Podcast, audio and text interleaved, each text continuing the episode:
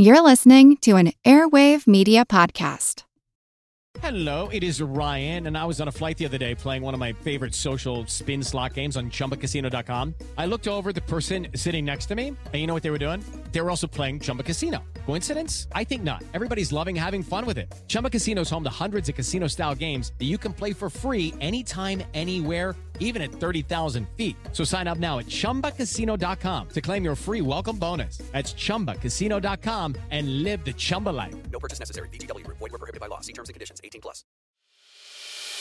As a longtime foreign correspondent, I've worked in lots of places, but nowhere as important to the world as China. I'm Jane Perlez, former Beijing bureau chief for the New York Times.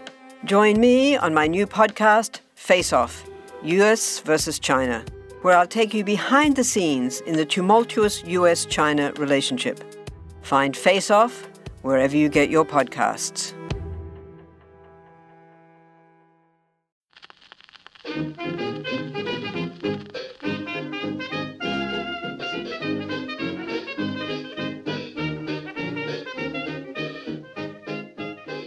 Hi, everybody, and welcome to Who Did What Now, the history podcast that's not your history class, with me, your host, Katie Charlwood, history harlot and reader of books. Disclaimer The Who Did What Now podcast uses colourful language, swear words, cuss words, and curse words.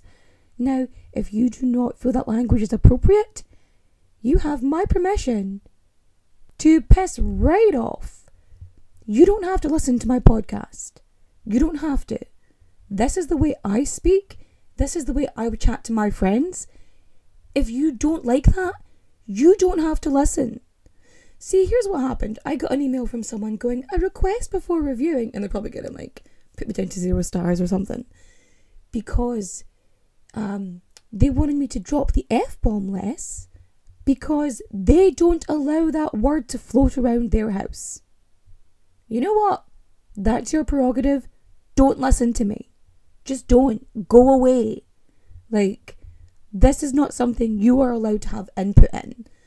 If I was using, you know, derogatory terms or um, ableist, bigoted language, then I could completely understand being critiqued. But you don't get to have a say in this. Like, I had someone say that, you know, they thought the fact that I used the word fuck and shagging on the, the Chanel episode, that it was highly inappropriate.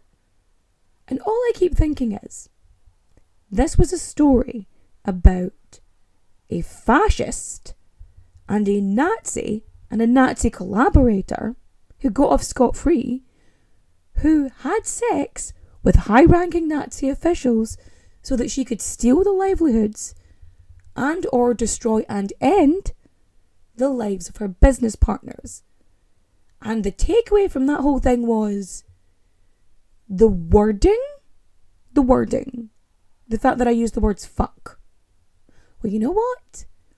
If the words fuck and shit and bollocks and shag are a worse offence to you than blatant anti Semitism and fascism and the murder of innocent people, then I don't know what to tell you other than you clearly need to sort out your priorities. Because if curse words are worse to you than the murder of innocent people, there is something wrong with your brain. There is something wrong with you. Because on this podcast, I have described horrific details. I have talked about murders, assaults, abuse. I have talked about the intimate details of a six year old's assault and murder. To the point where I cried and struggled to make the episode. But the word fuck is the issue? Like, you don't mind hearing those details, but the word fuck is offensive. Fuck the fuck off. No. It's actually really funny because um, I think I've told the crow story before because this is just shows you how I am as a person. 5 a.m. I'm bunking in my kids' room. I'm in the trundle in the kids' room because they're they're struggling to sleep and they want me near them. And so I'm there, and I hear this, and I'm like, "What the fuck is this noise?" It's a banging. It seems like someone's trying to break in the window, and like, and I'm like looking at the bathroom because that's where the noise is coming from, and there's a fucking crow. There's a crow banging on the window. And my mum's like, oh yeah, if you don't leave food out for the crow, then it will bang on the window at five o'clock every morning. Which is why we have to leave offerings for the crow every day. Every night, I should say. Because otherwise, we're fucked, basically. So I go outside in my 5am exhausted state, swing open the door, point at this crow, which just stops and stares right at me, and I go, fucking no! Like, because that's how I speak. In other news, I was sent, I don't even know if I mentioned this last week, I got sent the most amazing Valentine's card. It was like handmade, and the worst part was I laughed at my own joke for a solid eight minutes because on the front of the card it said, Valentine, you have great facts and even greater tits. So it's my own joke. And I found it hilarious. And there's like a fan letter inside, and there's these two little um they look like the cards you used to get in like the sweets that the candy cigarettes. Like it looks like those. So one was like I think it's Big Bird Sesame Street. Be my Valentine. And the other is Marie Curie and it says my heart radiates for you and I uh, it just sent me I was crying. It was so fucking glorious. I love it so much. It's amazing. I love it so much. I'm actually to frame it and it's to go up with my like collection of stuff. I have these I have some things that I frame and I put up in my room. I've got the the Irish Pride stamps. I got them up. I've got work from like Belfast based artists. I have a pirate stamp from when I completed this pirate escape room and it had like a wax seal, which is just the best thing ever. I have a um like a folio print of the, of the Tempest, which is one of my favorite um Shakespeare plays. And I have back when I had my comic book store, I had these um tickets made up for a very first cinema showing that I did for for like loyal customers. We used to do these special events, and I have my first ones that I had from that way back then. And um, I think I've got like a, a Captain Marvel thing and some like local artwork, and then that's just it's just fun. So it's gonna go up there with that, and then once I get like a proper like pod space, a pod loft or shed or whatever the hell it's gonna be, um, I'm gonna start putting stuff up in there because it's amazing. I'm just, I love it so much. Oh, oh, and and merch should be here by the end of the week. Now that I've got everything sorted. So merch is officially finally coming. Only took me forever to do. But I know what you're thinking. You're thinking, quit that jibber jabber. In fact, me. In fact, you I will. But first, we've got to get our source on. Our sources are Trial by Impotence by Pierre Darmon. Impotence Trials in Pre-Revolutionary France by G. Gens.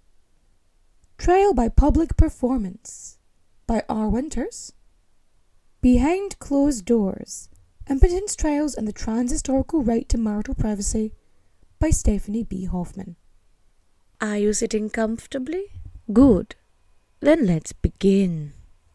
It is February, the month of love. And of course, because it is the month of romance, I was thinking what would be a good topic to discuss. Like, could I? I was trying to think of like really great love stories, and the only one I could think of was Julie d'Aubigny, La Maupin. And I've already covered her on a, on a previous episode, so go listen to that. And then I thought, you know, every other sort of great love story I find is very patriarchal or ends with one or both dying in a horrific way. You know, there was no like nice one. And I was like, you know, let's just go the opposite route. Instead of talking about great love, let's talk about things falling apart. Because I can. Because it's my podcast and I'll do what I want to, do what I want to. So, divorce. I mean, I am a child of divorce. So maybe didn't that subconsciously push me to here? Huh. Whom's to say? Anyway, let's get divorced. But not now, because that's too easy. We sign some paperwork, we glare at each other across a courtroom, and we go our separate ways. Now, it sounds as if I've been divorced. I have not. I haven't even been married. I've never made it to that stage. I've been engaged too many times and never really made it to the altar. Like it that never happened. Maybe that's why I eat so many lemons. Cause I am so bitter. Getting divorced back in the day, pretty hard, pretty tough to do. Excuse the pun.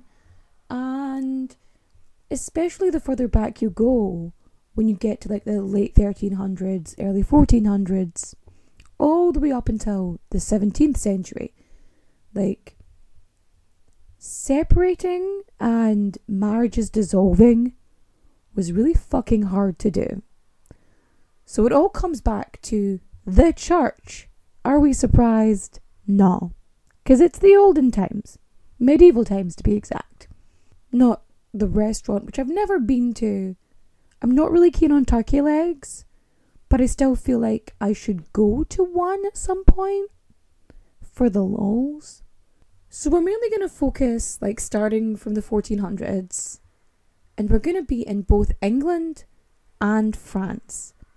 Now, I've spoken about France and the impotence trials before on um, TikTok and Instagram because I'm obsessed with this idea. It's, it's, oh, I can't help myself. It's just weird and creepy, and I'm kind of into it. Like, not as a voyeur. To clarify, I find this little cultural bubble, this specific incident within this time frame, to be fascinating. I'm not a creepy weirdo, I promise. I mean, I am a creepy weirdo, but not for that. For many other things. Awful, awful twisted things, but not that. So, this whole situation starts because of church laws from the 13th century.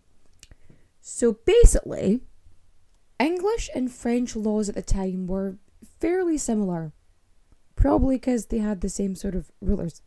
So, they all came under canon law so, the rules of the Roman Catholic Church. It's all Catholicism, it's all their rules. Now, remember, this is the past, and this is based on 13th century Christian laws, right? So, under these rules, marriage was seen as between a man and a woman and was monogamous. So, him, her, nobody else. Uh uh nothing. Just the two of them, nobody else.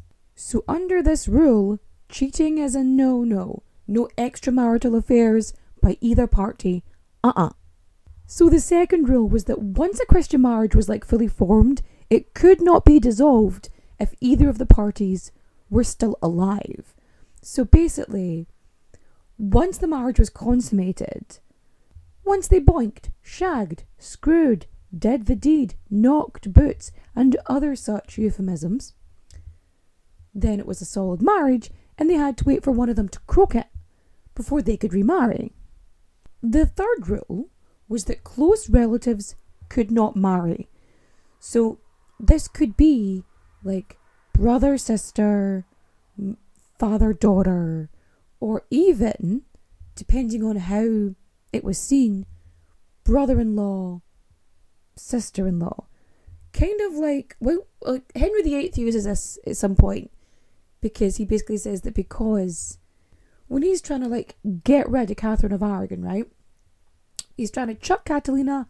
He's not happy. Once they're gone. So what he does is he tries to use this kind of logic, church logic, by saying that their marriage wasn't valid because she was his sister in law, his brother's widow. And as such, under the eyes of God, their marriage wasn't valid. However, they did get a papal dispensation, which allowed them to marry, which sort of circumvented that rule. But yeah, I know, swings and roundabouts in it. The fourth rule was that once a marriage was fully formed, again, consummated, that that marriage was now a sacrament of the church. So there's like, what, seven sacraments in total? I'm trying to remember now. Like a good. I went to Catholic school. Give me a minute. I also went to Sunday school. I used to collect those saints cards, like Pokemon cards. Why do you know so much about theology, Katie? Well, I'll give you three fucking guesses. The seven sacraments are baptism or christening, communion, confirmation, marriage, last rites. There's going to be more. What I miss? There's the sacrament of penance, which is basically confession, contrition, satisfaction. So you do your penance, you do your five Hail Marys and an Our Father. Congratulations. And then the other one I think is, I want to say holy orders. Anointing the sick, I think also comes under last rites, right? It's been a while, okay? It's been a while since I've had to do any Catholic stuff. Roman Catholic, the OG kind. Woo woo woo. It's always really funny though, because like my dad's side are Jewish, and my mum's side are like Roman Catholic, so you get the Old Testament and the Old Testament with DLC, downloadable content. And yeah, so marriage is one of the, the sacraments. And so this would be like the 1200s, so we're talking Henry III, probably ish, around about this era. And he's part of the Plantagenet line, so he's from Eleanor of Aquitaine, right? Who also had her marriage annulled, lest we forget. Uh, because they got annulled because apparently the daughters, the two daughters she had with her husband, does not an actual marriage make. Even though she wanted to like get rid of him for years, it took him pushing it. But go listen to the episode. Eleanor's a badass. Go listen to her. So by the time these 13th century rules come around, marriage is indissoluble. You cannot dissolve it. It's it is what it is. You're stuck there, pal. Don't know what to tell you. Like effectively, divorce isn't really a thing because France and England at this point are just super Catholic. And because of the way things worked, you basically ended up with two forms of divorce. The first of which was dissolving the marriage, annulment as if it never happened, go live your lives, right? The second was more akin to like a separation, so they could separate, but they certainly couldn't remarry. Like it just wasn't an option. Like one of them had to die before the other could remarry. So, like, if you got divorced and you didn't get permission to remarry, and you then remarried, it would be seen as adultery. And, like, if you're a woman, you're gonna get fucking stoned and shit. Well, maybe not stoned in medieval France, but, like, things wouldn't work out well for you, shall we say. And so, if you've got an abusive husband, or he's just like, I don't know, really boring, or you're not happy with your wife, there's no way to like escape that other than I don't know, a carefully coordinated murder that looks like an accident maybe cuz it was really tough for divorce to happen. But then of course there's, you know, the trick up the sleeve, which is the core one of the core values really of Christian marriage, which is procreation. So especially in medieval France, like, sex during marriage wasn't just, like, approved, it was fucking mandatory. Excuse the pun. And, like, the long and short of it is, it was basically illegal not to have sex with your spouse in medieval France. So if you're married and your marriage does not produce children, it was basically seen like this act against God. Like you were doing something bad. It was a slight against the Almighty because you have not procreated, which is a really shitty take, regardless of the century you're in. So, yeah, it's basically illegal not to have sex with your spouse and not to create children. So, what would happen is women who were generally unhappy in a marriage for whatever reason, they would come forward and claim that their husband was impotent and their marriage wasn't consummated, and ergo, an annulment was necessary. And they would go forward to these ecclesiastic courts, right? And these ecclesiastic courts would determine whether or not the man was impotent. So they had a couple of tests, right? Because they had to make sure not only that the husband could perform his husbandly duties, but also that the wife had not been, I don't want to say penetrated, but also penetrated. But I am getting ahead of myself. The couple have to go to this ecclesiastic court. So, this court run by the church because it's canon law, not common law, right?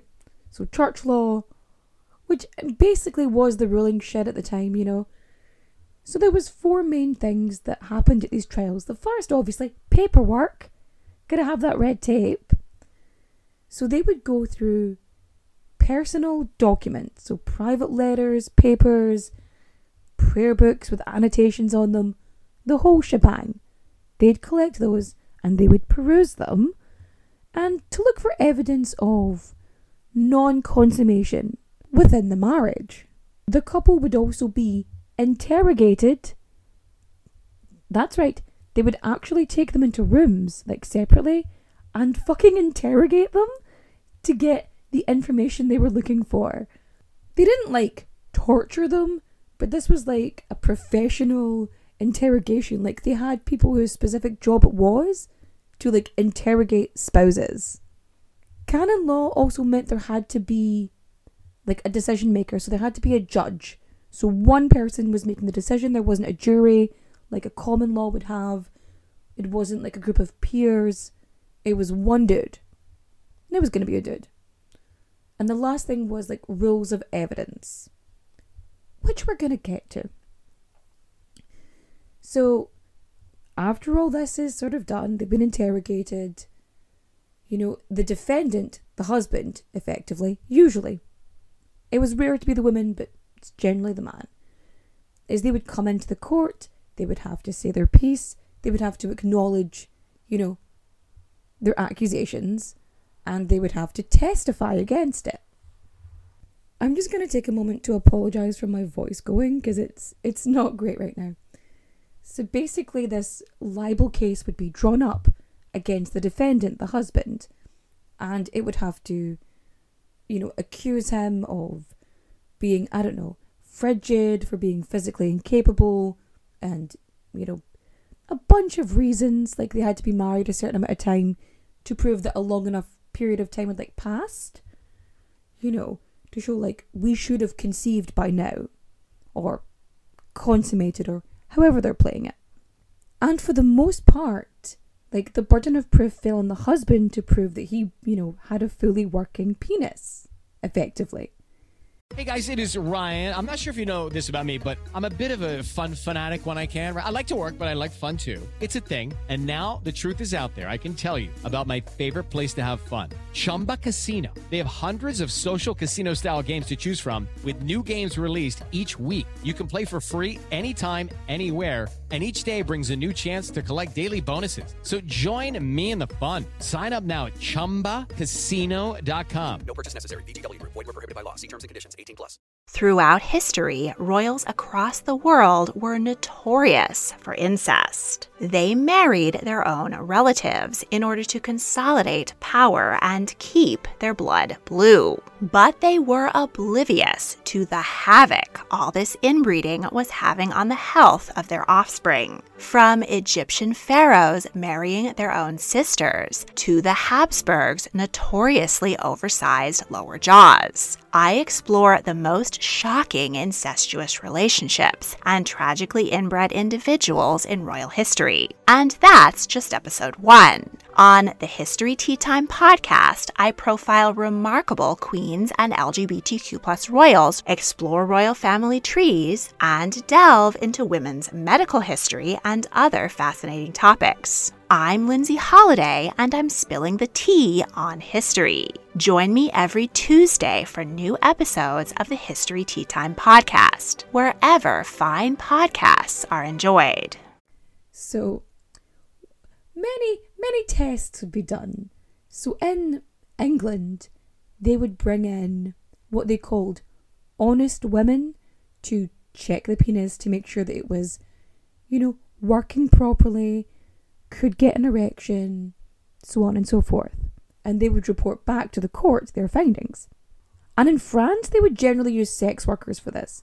Now, I don't know if honest women is a, a phrase for sex workers specifically. If you are a medievalist, please let me know this because I couldn't find it. I tried. Google did not work for me, and I don't really have that many medieval books, so if you know, I would like to be informed. In both courts, like once, you know, it was established that an erection could, you know, occur and then be maintained, the next step was ensuring it could function properly. So they would have to, in a cold, sterile um, courtroom, surrounded by people, they would have to expel bodily fluids. They would have to masturbate while being watched and ensure ejaculation.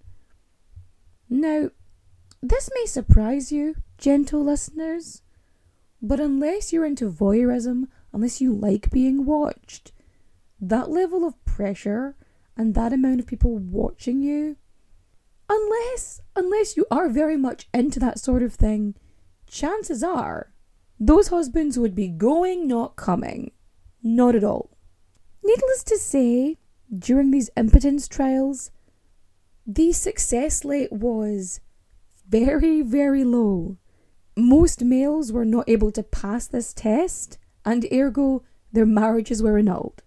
Some would be done then and there, but then others would have the opportunity to perform a trial by Congress, which is just as bad as you think it is.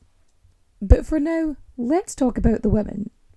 So, just like pre marriage, a lot of women, especially noble women, would have to have a gynecological exam to prove that they were pure.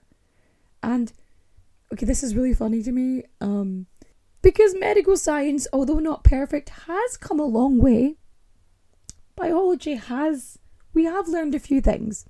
But back in the medieval times, there was this belief that if a woman's hymen was intact, she wouldn't be able to urinate. I, I don't know where this came from, but it was a thing. So they would get checked and stuff, and women were expected to hold in their pee.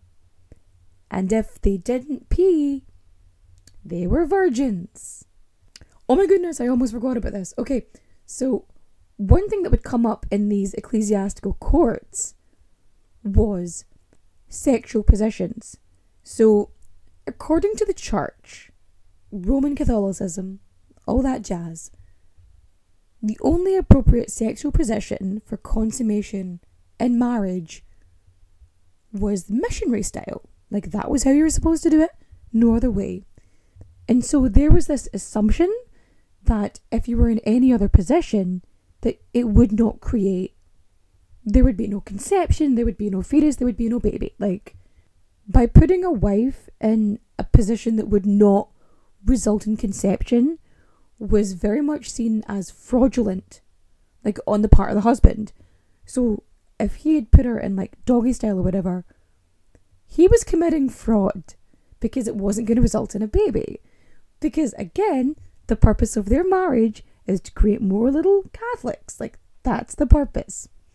So, both parties, when they were being interrogated, would have to intimately discuss their sexual positions. And if they said anything other than missionary, they were deducting points. But yeah, if they weren't using the correct positions, if she was able to hold in her pee, and or if he had a flippity floppity phallus, that marriage was dissolved and they could go on with their lives. However, there was another option. If a husband was deemed impotent by the impotence trials, or if he felt slighted enough, he could demand a trial by Congress, which is basically doing the do in front of a team of experts. Now, I say experts. The couple would be brought to a neutral location where they would have to perform their conjugal duties in front of a team of surgeons, midwives, and priests. Now, let's just think about that. Surgeons, fair enough. Midwives, I can get behind. Priests? Priests are the experts on this. Okay. So, yeah, they're in this neutral territory. They've both agreed on it. They're there. They then get searched because men had been known to like sneak in tiny vials of blood and then attempt to hoodwink the court into thinking that they had taken their wife's maidenhead. Like, enough people smuggled it in and were then caught that they had to just do this. So, after getting there, being searched, stripped, the estranged couple were then expected to get on a bed and boink in front of these people. Now, as I said before, the married couple are estranged, and as such, some of these trials by Congress could literally last hours. If you are a sexually active person, I'm just going to let you imagine just how uncomfortable that would be. Take a moment. It's okay. It's okay. So the men, the surgeons and the priests, they would like be behind this partition, sort of spying, and the midwives would be perched by the pillows. I could only imagine them like shouting, giving tips, tutting and muttering disapprovingly. And so, like, they're there so they don't miss any piece of the action. So, after this goes on for however long it goes on, like, they check, you know, the sheets to make sure there has been an appropriate expulsion of fluids. Uh huh. And if a man was deemed just like incapable at this point, like either way, whether it was by the impotence trial itself or by the trial of Congress, he would be seen as like a laughing stock, he would be ridiculed. It would have been very much a thing. Now we're going to get into some particular cases so in 1370 in England, there was a case between T.D. Lampard and John Sanderson. And three honest women have to physically examine John and return back to the court. And they say, and if you don't want to hear descriptions of penises, you might not want to listen to this. So basically, it said that his penis was like an empty intestine of mottled skin, and it does not have any flesh in it. It doesn't have veins, and the middle of its front is totally black. I don't know about you, but this does not seem like a, a typical description of a penis to me. I'm sorry, but this description is just like so much worse. Like, that was read aloud in court afterwards. Like, that's gonna suck. And blow. Jeez. Okay, so, you know, they attempt to get it up. So they're, you know, they're stroking it and they place it in semen. I'm sorry, but what the actual fuck? They thought that, like, how did they collect it? Oh my god, I'm just having. Oh no, oh no, the Rainbow Brite video. Not Rainbow Brite, Rainbow Dash. Oh no, the My Little Pony. Nope. Nope. Don't look it up if you don't know what it is. Don't look up the Rainbow Dash jar. You will be scarred for life. So apparently they have a bowl of sperm for dipping. I don't. What? What? What the actual. I'm sorry. They had a bowl of baby gravy for them to slap the schlong in. I just. I thought people were weird now. And I'm not here to yuck anybody's yum, but. Really? Really? A dick dish for dipping? What? Anyway, back on point, back on point. So basically, they tried playing with it. They tried dipping it in the semen saucer, and nothing happened. There was no movement, there was no excitement, there was no growth. It wasn't turgid or rigid. It was merely flaccid. And this gets sent back to the court, and they're like, yeah, no, um, clearly something's wrong here. There's clearly an issue. And as such, this marriage is annulled because clearly he cannot perform his conjugal duties.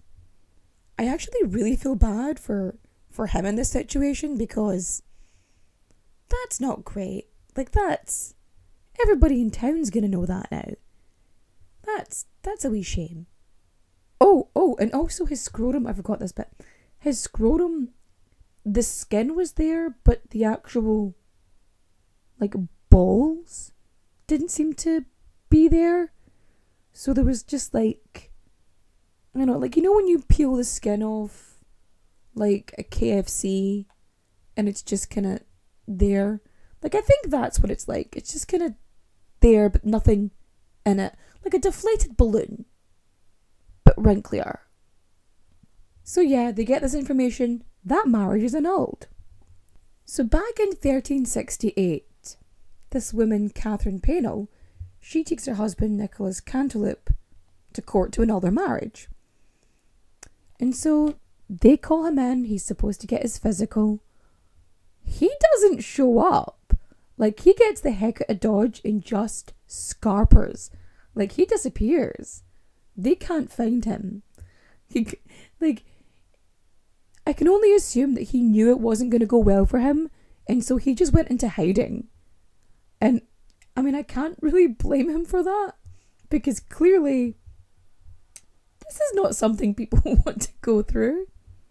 Because Catherine's testimony said that when she placed her hands, like, on where her husband's genitalia should be, there wasn't anything there. I think the term she used was it was as flat as the palm of a man's hand. I don't know, are women's palms not also flat? I don't know. So, there's a theory that Nicholas had congenital adrenal hyperplasia, which is basically a condition like since birth that would create a situation where the penis would not fully form or grow. Uh, effectively, the person would have a micropenis. It's rare, but it did occur. Now, there is always the option that perhaps Nicholas was intersex but was raised as a boy, or perhaps Nicholas was a trans man. We're not sure. Like, we don't have that evidence, but it very well could be. Just floating the idea. So, those two cases were in England, so now we're going to move on to France. So, in the 18th century, the Marquis de Gesvres was accused by his wife um, the Mademoiselle de Mascarenhas that they'd be married for three years and that the Marquis, like, he would not do anything. He would basically lie beside her and do nothing else. And she would, like, try, but he just was not. He would reject her advances of, you know, attempts at intimacy and copulation. So she would, you know, try and arouse him and he just wasn't having any of it, right? The Marquis he's brought in, he is examined, and they have to check his member. So he has to go through many, many observations and tests. So they're doing all these tests. They're checking the shape, the colour, the number. They were checking how many were there as if they're, I don't know, examining Klingons? Like, are they expecting a double deck situation? Like, okay, he has to undergo all of these tests, and all the evidence has to point to him being able to procreate. Like, he has to be able to create more little Catholics.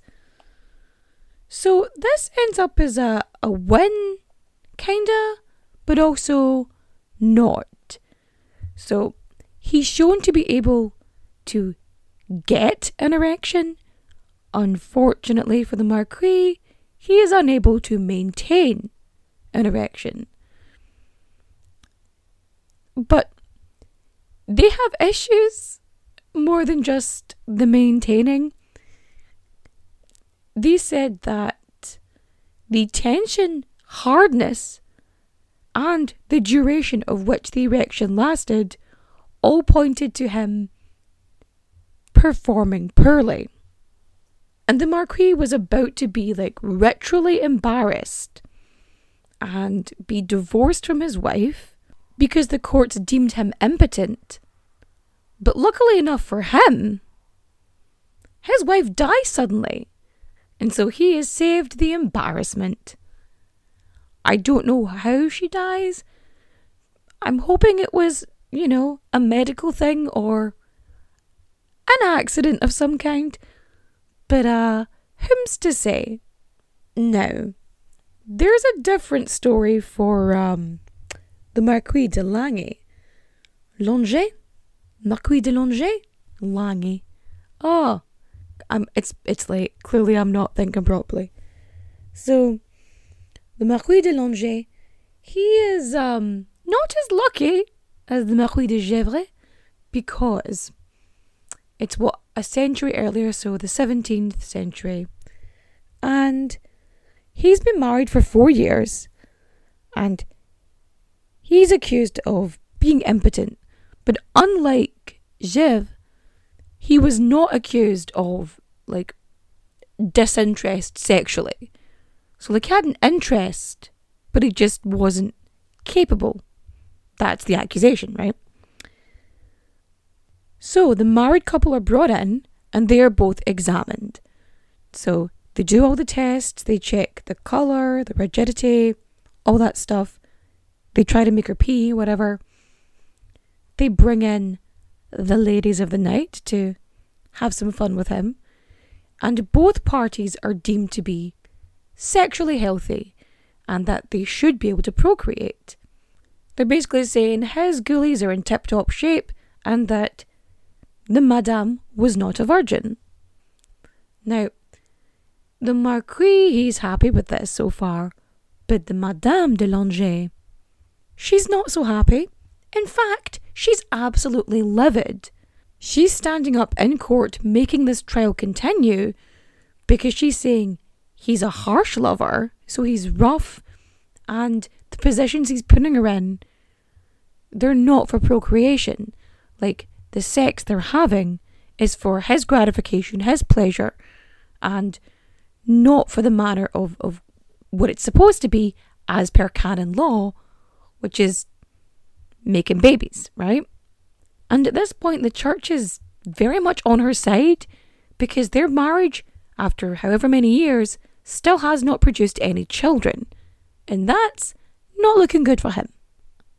But if he had just kept his trap shut, like, it could have proceeded and he may have been able to wiggle his way out of it. But his ego was bruised, and as such, he effectively goes, fuck this for a game of soldiers. I want a trial by Congress. He demands a trial by Congress. He demands it. He's like, no, I'm going to prove to you that all my bets work he wanted, no, he needed to prove that he could, in fact, procreate, that he had the physical capability to do so. And then, when they actually get round to doing the deed, I mean, maybe it's um, because he was in front of five physicians, five surgeons, and five matrons. No priests in this one, thank Christ. But yeah, He's trying to perform sexually in front of 15 people, several of which are perched beside him on the pillows, watching his every move. He can feel their eyes on him. Needless to say, this does not end well. They attempt to do the deed. He does not ejaculate, and his reputation is in tatters. And in a move that surprises absolutely no one, his wife is granted a divorce. So for the Marquis de Lange, he's, you know, I mean, he's ridiculed. His reputation's not great. He has to return his wife's dowry. And to top it all off, he is forbidden to remarry. Because, as far as they're concerned, like, if you cannot do the deed, you should not get married, right? But he does. He gets remarried anyway. And with his second wife, they end up having, was it seven kids in total? So things didn't work out the worst for him, all in all. And like it wasn't until, what was it, the late 17th century, early 18th century, that, you know, impotence trials and the trial by Congress really got phased out and disappeared. Like it started fading in the late 17th, and then by the 18th, it was very sporadic, if at all. Because, you know, apparently shagging in front of a room of people was just becoming too much of a spectacle. And for France, the country is open with its sexuality. But there you go, the impotence trials and trial by Congress, where it was basically illegal not to shag your spouse. So, what did we learn today? Don't get married in medieval times, because that just seems unpleasant for everybody. Two, do not let your bruised ego and your inflated sense of self importance put you in a situation where you should have to screw your wife in a room full of people un- unless you're into that sort of thing and everybody consents because it's up to you. We don't we don't judge here okay? As long as it's all consenting adults you have a good time. And thirdly church laws are fucking weird man Fucking weird. Now, if you liked my telling of the impotence trials, which I'm very sorry I've been losing my voice this whole time, probably from the ranting, you can always go and rate and review five stars. Um, Apple Podcasts and on Spotify and wherever you listen to podcasts. Like on Apple, if you write a review, doesn't matter what you say, as long as you give five stars. You can say anything. You could tell me your favourite Valentine's present you ever got or the funniest card you received, or that Valentine's is just a Hallmark holiday. Oh, Valentine's is just one day. So is Christmas, bitch. So is your birthday. It's just one day. Why are you celebrating that? Just saying. Just putting it out there. If you like my content and want to support me more, you can always tip me on PayPal. There's a link in the description down below. Uh, you can get some merch which will be available by the end of this week. Woo woo woo woo. And yeah, you can follow me on socials and interact with those. And I don't know, share this podcast with people and make them listen to me and rate me because they're awesome and I am awesome. And we should all be awesome together. Don't you think? Yes. Now, recommendation time. So someone suggested that my recommendations that I do, I should post them on Instagram because when they're driving and listening to the podcast, they don't always catch what I'm I'm like sharing. So that's fair and I'm going to start doing that. For reading, I'm going to recommend Unwell Women by Elinor Cleghorn, which is all about the misunderstanding and misinterpretation of, of women's illness throughout, well, the whole time. For watching, you know what? I'm going to recommend The Last of Us. I am. It just uh, made me cry. So many human emotions. I can't. And also, Pedro Pascal is amazing. Oh, love him so much. And for listening, I'm going to recommend the new Harley Quinn podcast that's come out. It's voiced by Christina Ricci. It is a retelling of of the story of Harley and how she became who she was and it's from her perspective, and it shows that she wasn't just a pawn in this game, she was the one moving the pieces. So yeah, um, that is me. That is everything for today. And there's actually going to be a bitty sode this week. First time in a wee while. I think you're going to like that. So if you've made it to the end of this podcast before I go, I just want to say thank you to everybody who listens everybody who has listened, everybody who continues to, you know, like DM me on socials, like share my stuff, everybody who's still here.